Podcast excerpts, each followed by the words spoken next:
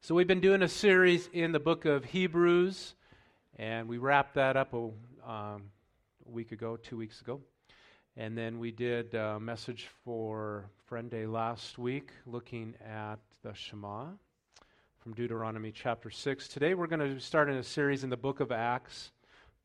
and I feel like it's a timely message because uh, just where the church is at. We've, we've come out of COVID. I think officially now we've been deemed out of the pandemic, right? I don't know.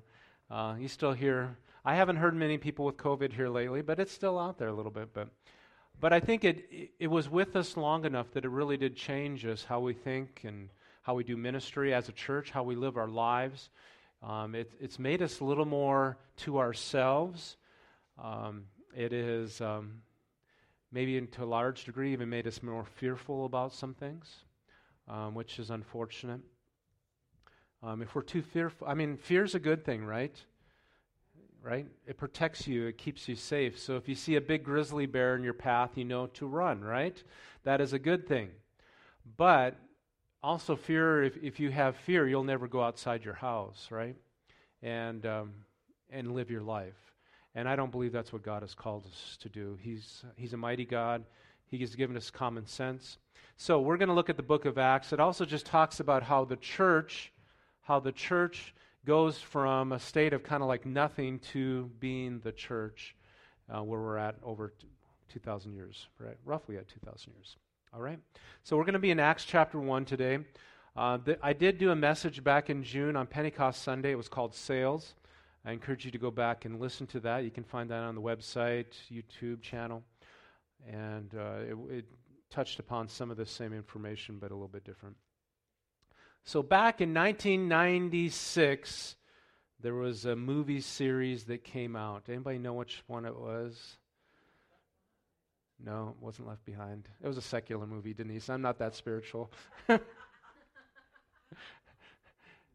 Mission Impossible. There you go. That was when the first one came out, right? Back in 1996. Um, the sixth one came out in 2018. I didn't realize it had been, I thought there was one that was more recent than that. Um, I guess that would be four years ago. Um, and then there's one, what you may not know is seven and eight.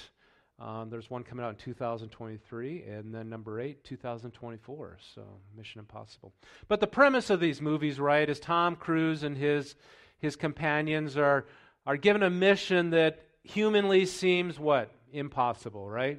But somehow, because of who they are, they figure out a way to get the job done, and they do what is humanly impossible, right? Mission impossible. And they usually have a lot of action to them, right? You know what? In a similar fashion, God has given the church a mission that, in human terms, is probably impossible, if we can be honest. And what is the mission that God has given us? Right? Yeah. So go into all the world, make disciples all nations, baptize them in the name of the Father, Son, and the Holy Spirit. Um, and behold, I'll be with you always, right? Matthew chapter 28. You know, in the early church, when Jesus gave that, they didn't have a lot of money in the bank. They just didn't, right? They didn't have a lot of political power or influence. Uh, they didn't. And they didn't have any military power. Uh, they were few in number. We know that on the day of Pentecost, 3,000 are saved, and they grew to 5,000. All right? But still, in comparison uh, to much of the known world at that time, they were a minority, right? And they were operating from a place on the fringe, not from a place of power and influence, but they were operating from a position of weakness in a lot of ways, humanly speaking. And yet, God calls them to change the world and to take the gospel message and to share what Christ had done in their life with the world around them. They had been entrusted with the ministry of Jesus. They had been entrusted with seeing his death and also his resurrection, and they had been changed and transformed by his power in their life. And now he's saying, you know what? I want you to take that, your story, and share it with the world. And baptize them in the name of the Father, Son, and the Holy Spirit. So, fast forward 2,000 years later, the gospel is spread to all the major continents of the world. Um, and in our nation, right, We've seen the gospel go everywhere. We would think, you know what, we would definitely be a reach country, right?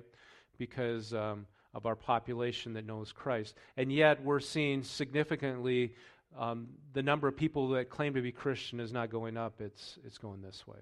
Even within the assemblies of God, we are seeing we're seeing a slowdown in that way. We used to be one of the faster growing denominations. This is what David Platt says. When we talk about in reach, we're not just talking about lostness, we're talking about a- actual access. Unreached means they don't have access to hear the gospel. There's no church, there's no Christian, there's no Bible. There's no Bible, right? I was just looking for Sonny because Sonny, he, he likes to get the Bibles out there for people. Um, he owns the Super 8, if you don't know that. And God has commanded us to make the gospel known to as many people as possible. He's commanded us to make the gospel known to all people and all people groups. According to the Joshua Project, a people group is considered uh, unreached based upon the following criteria 2% or less of the population is evangelical Christian, and less than 5% Christian adherence. So um, there's many countries that fall into that category still today. India would be one of those. Huge nation, population wise, but remains largely unreached. So, of the more 7.7 billion people on planet Earth, roughly only 3.2 billion are considered, well, no, 3.2 billion are considered unreached or at least reached. In other words, 41%, almost 42% of our world does not have a relevant gospel witness. So we may say, you know what, the gospel has gone to all the different places and we've fulfilled the mission, but according to the data, 40% or better of our world still doesn't have a relevant Christian witness to it. That's pretty significant, isn't it? God has done a lot of great things. Definitely the gospel message has gone out, but still that commission still remains that there is still a lot of work to be done by us, his church. Amen? And so God has called us to go into all the world and make disciples of all nations. So, to get the answers to our questions here, we're going to turn to God's Word, Acts chapter 1. Let's bow our heads in prayer. Father, we thank you for the Word of God, that it is the living Word of God that is able to transform and change us. Lord God, in who, into who you've called us to be. And so, Lord God, we pray for your Holy Spirit to be here and make it come alive for us. We ask this in the precious name of Jesus. Amen. Praise God. Let's read this together, Acts chapter 1. And uh, I'm going to find my place here as well. Praise God. I should have this memorized, shouldn't I? All right. Yes. I do have parts of it, John. All right. In my former book, Theophilus, all right, they probably called him Theo, all right, Theo, all right, Theophilus. What's what's is the, Theo his whole name or is it long? Theodore. There you go. I knew that. Yes. All right. In my former book, Theo, Theophilus, I wrote about all that Jesus began to do and teach until the day he was taken up into heaven. So this was written by Luke in the Gospel um, in the book of Acts, but he also writes the Gospel of Luke, okay? And so much of this, what we're going to cover, is also in the last chapter of the book of Luke. I began to do and teach until the day he was taken up into heaven. After giving instructions through the Holy Spirit to the apostles he had chosen, after his suffering, he presented himself to them and gave many convincing proofs that he was alive. He appeared to them over a period of 40 days and, and spoke about the kingdom of God. And on one occasion, he was eating with them, and he gave them this command Do not leave Jerusalem, but wait for the gift my Father promised, which you have heard me speak about. For John baptized in water, but in a few days you will be baptized with the Holy Spirit. Verse 6 Then they gathered around him and asked him, Lord, are you at this time going to restore the kingdom of Israel? That was the question even before his crucifixion that they were wondering, right? Verse 7 Then he said to them, It is not for you to know, the, to know the times or the dates the Father has given by his own authority. Sometimes we can sit around and wonder, hey, when is he going to return? And that, that discussion is happening right now with all we see happen in our world, right? We need to be ready. But you will receive power when the Holy Spirit comes on you. And you will be my witnesses to Jerusalem, and then to, to Judea, and to Samaria, and to the ends of the earth. And after he had said this, he was taken up before their very eyes. He ascended, and a cloud hid him from their sight. And they were looking intently to the sky as he was going. Then suddenly, two men dressed in white stood beside them, most likely angels. Men of Galilee, they said, Why do you stand here looking into the sky? This same Jesus who has been taken from you into heaven will come back in the same way you have seen him leave and go into heaven. And so, hey, get going, right? So, what do we learn from this passage? There's a few things I want to pull out here this morning. First of all, we are to seek the gift the Father has promised. Verse 4. That's our first point. If you're taking notes, seek the gift the promise, that the Father has promised. The gift of the Holy Spirit was intended to equip early believers to fulfill the mission that God had given them. In fact, if you go to the book of John, the book of John, chapters 14, 15, and 16, uh, the Holy Spirit there is called the Paraclete, the one that is called alongside to be our helper. All right? And so Luke who, Luke, who wrote the book of Acts, also includes this same instruction as well to wait for the gift that the Father had promised. And so for 40 days, they waited in the upper room, right? They prayed and they sought God. And it was after that 40 days that we have the day of Pentecost and God fills them with the Holy Spirit. And then we see that happen throughout the book of Acts. You know, this wasn't something new, it was something that was prophesied by the prophet Joel back in the Old Testament, years before this ever took place.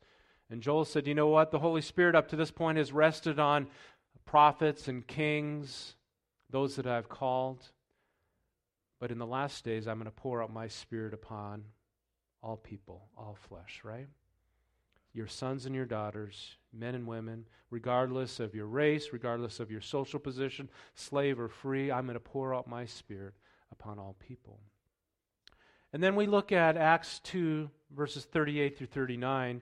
And I think some would maybe say, you know what, yeah, that was, the Holy Spirit was given for those early believers right? So that they could f- fulfill the mission that God had given them. But we're exempt from that because we're like, you know, 2,000 years later, right? But what does he say? Peter says, Repent and be baptized, every one of you. So he's speaking to the people that are being saved on the day of Pentecost, about 3,000 of them. I don't know how he did that to 3,000 without a microphone, right? I don't know how he did it. Repent and be baptized, every one of you, in the name of Jesus Christ for the forgiveness of sins. And you'll receive the gift of the Holy Spirit. The promise is for you and your children and for all who are, are far off, for all whom the Lord will call, our God will call. And so I think that includes us in there, doesn't that?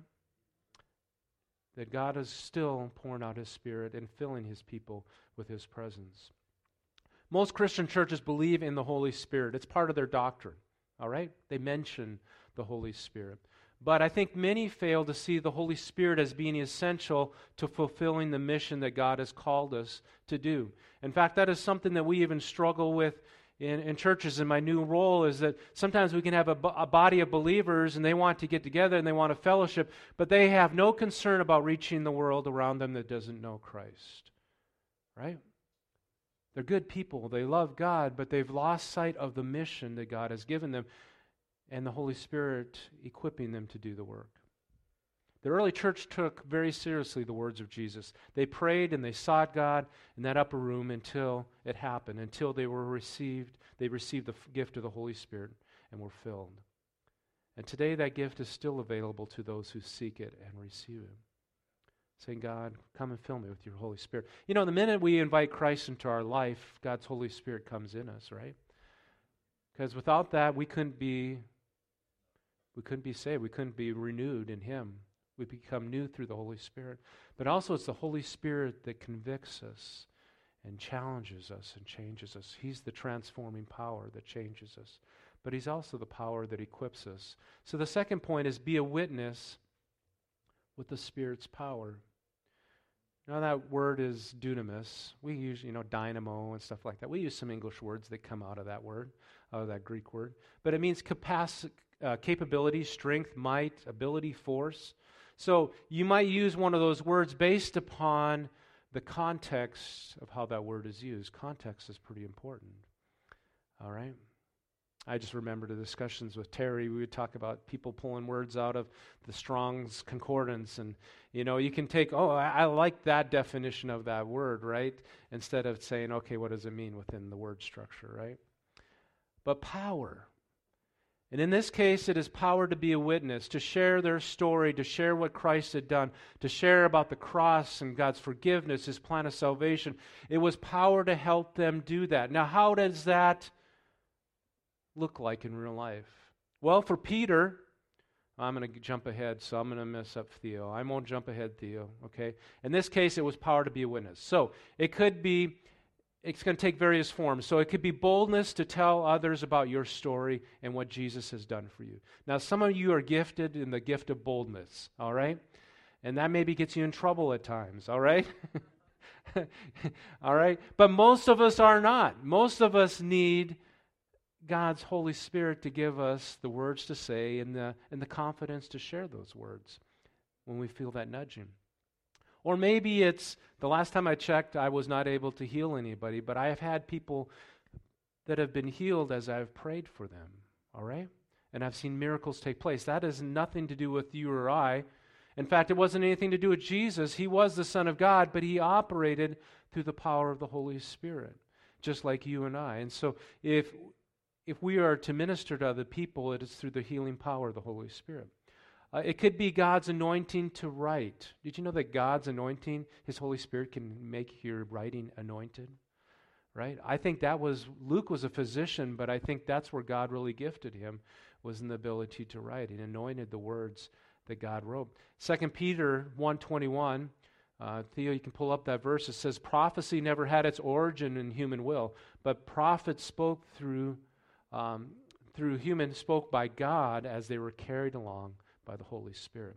You know, it could even be God's Spirit to govern and administer. I believe that God can help us in that area.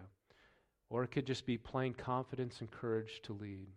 And when I look at the book of Acts, they were not leading, they were not being the church in an ideal situation, right? There was people out there that were wanting to harm him and kill him, right? That's a great time to be a witness, isn't it? Right? just to be out there and telling people about Christ when you know that there's people that can harm you and actually take your life or take your possessions, take what's important to you. And yet they had the confidence and the courage to do that. That was not of themselves, it was of the Holy Spirit. And so as you go through the book of Acts, you see these examples and how they shared Christ with the world around them. And so I want to share a couple just a couple examples. Gideon and uh, Terry, I don't know if you remember when David Jones shared in the, the uh, we had theology of the Holy Spirit, but I remember I remember some some vivid things about that. But the Gideon is really a powerful example. It says that the Spirit of the Lord came up upon Gideon or clothed Gideon. But it, when you really get into the the Hebrew on it, it means to clothe with, right? But the Spirit of the Lord clothed itself with Gideon was talking about that the Lord had almost complete possession of Gideon when he went out there to deliver uh, the Israelites from the Midianites. All right? The Spirit of the Lord became incarnate in Gideon, one author says, and became an extension of the Lord. Thus, Gideon was ready for an immense task that awaited him and to bring deliverance. So it's like uh, Gideon was just along for the ride, and the Holy Spirit put Gideon on his clothes. Kind of some pretty good imagery there. It came upon him. So Gideon is a powerful story. And then there's David. You know, the Spirit of the Lord came upon David. He killed a lion and killed a bear, not with the 308 or 243 or, right? But with what? With a sling. I think even one of them said with his bare hands. And then he goes to Goliath, right? Nine feet tall. All the other Israelite army is kind of like they just shake in their boots when they saw Goliath come out. And here young David goes out there and he says, I'll take him on. Not with the armor, not with the sword. I'm going to take him on with my sling. Right? The Spirit of the Lord rested upon him. And he took out Goliath. And then he was inspired to write songs, which we are included, many of them are included in our book of Psalms, right? Elisha did so many miracles, right? And then Peter had the boldness and he took the gospel to the Jewish people and even Gentiles. Cornelius' story is really powerful. Paul had the boldness. You know, Paul had boldness. But when God got hold of his life, now he had guidance, he had the vision and strength to do what God had called him to do. And I think Paul was a pretty hard headed guy, okay? Um, probably why he wasn't married. Um, but I think even though he was pretty driven and hard headed, when you read, I mean, he was stoned three times, right? One left, well, he was stoned left for dead. But I mean, he was he endured all these things. He was flogged, he was persecuted, and yet he didn't quit, he didn't give up. I mean, there's one thing to be hard headed, but there's another thing to really be resilient. And then Luke, he was the physician that wrote two key books in our Bible, and I believe was led by the Holy Spirit to write those. I believe the Holy Spirit can empower and anoint you to be a bold witness, to be confident in your faith, to lead well, to influence others um, through you to influence you to write or to speak or to sing. Um, you know, the cool thing about David, when he would play the songs, okay, that God had given him, all right, he wasn't, you know, copying somebody else's work. I mean, these are songs that God had given him, and he would sing them and play on the harp. And he began uh, his work doing it for who? Where was his audience? Initially, it was the sheep out in the, out in the pasture, but then it became before who? King Saul. And Saul would bring him in when he was being tormented by evil spirits, and David would come play on the harp, and it says that the tormenting spirits would leave. That talks about the anointing presence that was flowing through David as he played. God can flow even as you're on the instruments up here. God's Holy Spirit equips us to do what God's called us to do. The list can go on, but the power of the Holy Spirit gives us the ability, the power to do what God has called us to do within the framework of who He's created you to be. And so I, I sometimes wrestled with this because I am not a Paul. Okay, that is not my temperament. In fact, when I was in high school, I was very shy. And even in Bible college, that was probably me. I wasn't, that, that's not me. So even to share my faith was like, um, uh, very difficult. And, and, Terry will remember those days when we'd load up in a van and go to Aberdeen, uh, South Dakota to share, go street witnessing. I, sh- I, I, shook the whole way down there, man. I, that, that thought of doing that was just too much. Um, but I can say that many years later, now I can confidently share my faith, but based upon who I am. I don't think God has called everyone to be a Peter or Paul. But I think He's created you as He's created you, and He can use the Holy Spirit through you to accomplish what He's called you to do. Number three, go where the Spirit leads. You know, those uh, disciples were there, they were looking into the sky. It's kind of like, wow, that was pretty cool, man. I mean, when's the last time you saw somebody just kind of ascend into the sky, right? I mean, it's kind of like, I don't know, do we make a memorial here? Do we just kind of hang out here or whatever? And the angels say, hey, get going, right? And what did Jesus say? He said, Go into the world and make disciples of all nations. Um, Theo will pull that up, Matthew 28, 16 through 20. Then Jesus said to the disciples, Go into Galilee to the mountain where I told you to go. And when they saw him, they worshiped him, but they some doubted. And then Jesus came to them and said, All authority in heaven and on earth has been given to me. Okay? Therefore, go. And so when you look at that word go in the original language, it doesn't mean just go once. It means as you are going. Okay? So as you're going to Walmart, as you're going to college, as you're going to school, as you're going to the Husker football game, all right? As you are going about your business, make disciples of all nations, telling them, baptizing in the name of the Father, Son, and the Holy Spirit, teaching them to obey everything I've commanded you. And as surely as I am with you, I'll be with you always to the end of the age. And we see that in the book of Acts. It begins in Jerusalem, goes out to Judea. All right? And then persecution hits, right? Bad thing, right? How many like persecution? I don't. Persecution hits. But then the church scatters. So Philip was waiting on tables. He was taking care of widows in Jerusalem. But because of persecution, he finds himself in Samaria. And he says, Well, I'm in Samaria. I might as well start sharing Christ. And people get saved. A sorcerer gets saved. Pretty cool. And the people are filled with the Holy Spirit when Peter and James and John get there. James and John, I think.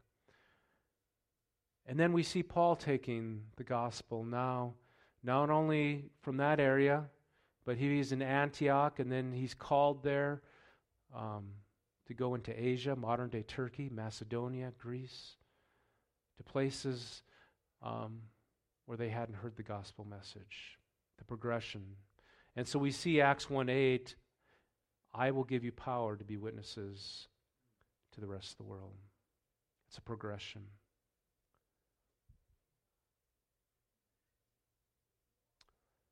In conclusion, God has given us the Holy Spirit. He's a, it's a gift that He's given us. And um, I, I, sometimes think that at the church today, um, we don't take advantage of the gift that He's given us. I'm going to have the musicians come and uh, join me up front. What I encourage you is to seek the gift the Father has promised. In your prayer time, as you're seeking God, um, having your devotion time, I hope you do that. Take a time just to morning or evening to read God's Word, maybe do some journaling, and say, God, here I am. Fill me with your Holy Spirit. I need your Holy Spirit as I begin this day. Um, give me, help me know what to to say to people and to know when. I mean, some I don't think sometimes. I mean, there's some people that just every person that they come across, they're going to share Christ. I'm I'm more kind of like I get to know people, and through that relationship, boom, then I, I, recognize when God's opening up that door and I share Christ with them and I pray with them. Um, but I believe that's part of the Holy Spirit guiding and directing us. Seek the gift that the Father has promised. It's a gift, something because He loves you. He wants you to be effective. He wants you to live in power. He wants you to live effectively for Him. He's not going to give us a mission that's impossible to do where you get at the end of the day and say, Man, I am a real failure. That's not what God wants. He wants to equip you with His power. And you know what, Gideon? I'm going to go back to Gideon. Gideon had a long list of why he God shouldn't show, you know, shouldn't have chosen him. Least in his tribe.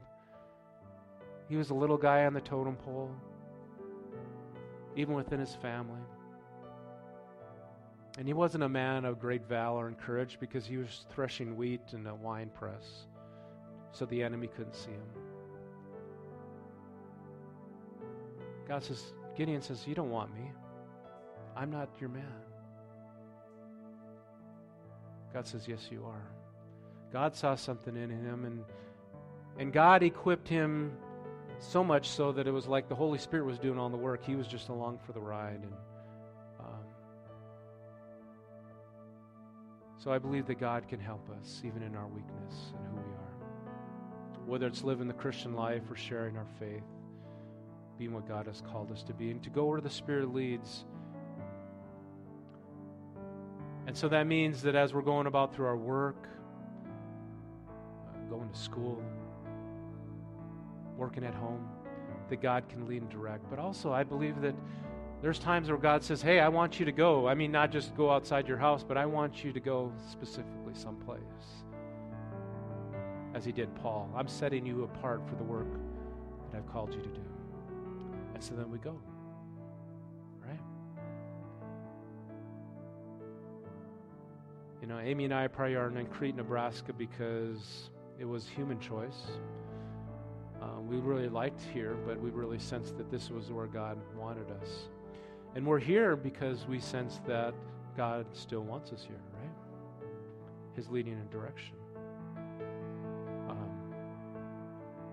And so we are open to the leading of the Holy Spirit, what God wants to do. That's my call to you today is to be open, saying, God, I want your Holy Spirit in my life. Amen. Would you stand this morning? And you say, Man, I want the Holy Spirit, but I don't even know if I'm saved. I don't know if I have the hope of heaven. I don't know if I know Christ as my Lord and my Savior. We don't want you to leave without knowing that hope that's available to all who believe. I'm going to lead us in a prayer of salvation. I invite all of our people to do that. Um, but if you mean it with all your heart, I believe that God hears that prayer and He honors that prayer. And He'll come into your heart, He'll forgive your sins. He's going to place a peace and a joy in your heart that you haven't known for a long time, or maybe have never known. And uh, So would you close your eyes and would you pray with me, saying, Dear God, forgive me of my sins. Come into my heart and into my life. Be my Lord and my Savior. And fill me with your Spirit to live effectively for you and to share you with the world around me. In the name of Jesus, we pray. Amen. Amen. If you can keep your eyes closed, but if you prayed that for the first time, would you just look straight at me? Just kind of look laser beam at me. Amen. Praise God. Amen. Amen. Praise God. Amen. Praise God. Amen. Praise God. Let's look to the Lord in worship as we close this morning and um, make this your prayer. Just will you just say, God, if if you know Him, will you just say, God, I need more of Your Spirit in my life. And I want to be a bolder Christian. I want to be a more confident Christian. I want to be uh, in mission with you, fulfilling the mission you called each of us to do.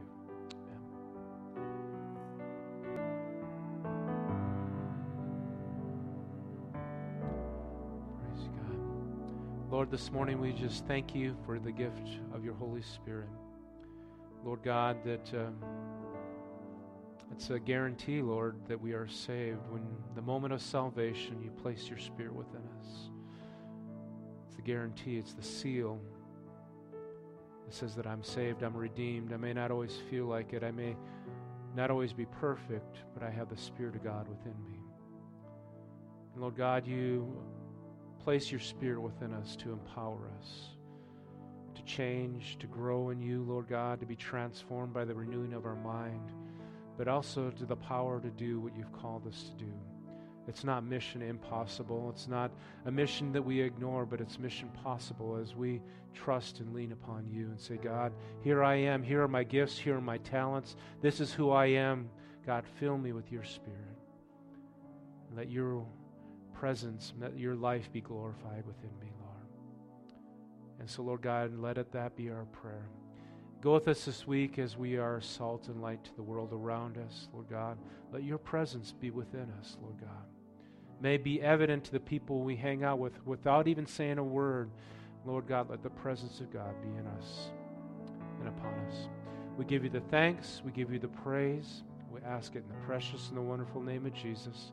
And everybody said, Amen. Praise God. God bless you this morning. Greet each other as you leave.